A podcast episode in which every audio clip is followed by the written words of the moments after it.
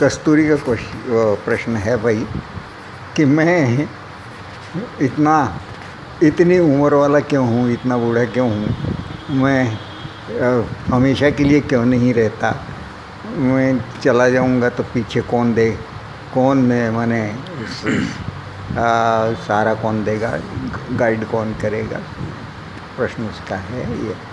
देखो ऐसा है कि मैं अगर सौ बरस और ज़िंदा रहूँ तब भी अगली पीढ़ी वही प्रश्न करेगी, जो तुम कर रहे हो। तो ये प्रश्न तो कभी ख़त्म होने वाला नहीं। इसलिए प्राकृतिक रूप से जिसको जितना जीना है, उतना जिए और जाए। यही उचित है और यही होता है, यही होना चाहिए। अब रह गया कि तुम लोगों को गाइडेंस का क्या होगा। ऐसा है कि मैं अधिकतर गाइडेंस तो देता नहीं। मैं तुम्हें तरीके बताता हूँ, कौन से तरीके बताता हूँ, जिससे कि तुम खुद अपना सॉल्यूशन निकाल सको अपने प्रॉब्लम का। मैं केवल वो तरीके अधिकतर बताता हूँ और उन तरीकों को ठीक से समझो और उनको काम में लो। तो तुम अपने गाइड खुद ही हो जाओगे। तो तुमको मेरे पर आश्रित रहने की ज़रूरत नहीं रहेगी तो ये तो मैं बराबर ही करता हूँ। मैं नहीं चाहता कि मेरी ज़रूरत हमेशा किसी को हो। तो ये तो पहली बात मेरी तरफ़ से हो गई।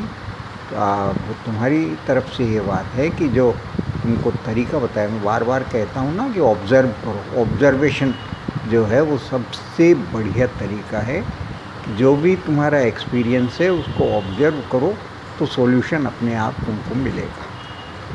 इसको ख्याल में रखो। तो और अब रह गया कि मेरे साथ संपर्क।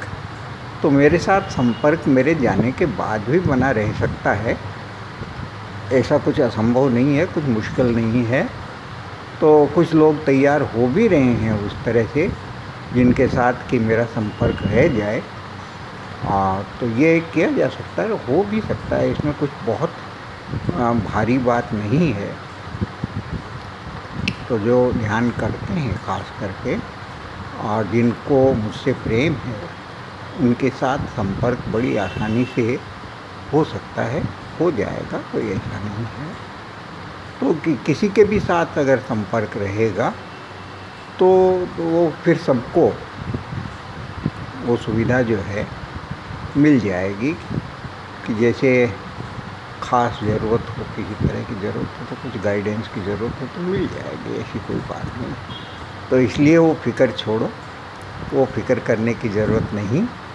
आ, और खूब अच्छे से मन दे करके और जो मेडिटेशन के तरीके बताए जा रहे हैं जो ध्यान के तरीके बताए जा रहे हैं उन पर ज़रा ख्याल करो। तो कोई दिक्कत नहीं आएगी कोई तकलीफ़ नहीं होगी। आराम से सारा काम हो जाएगा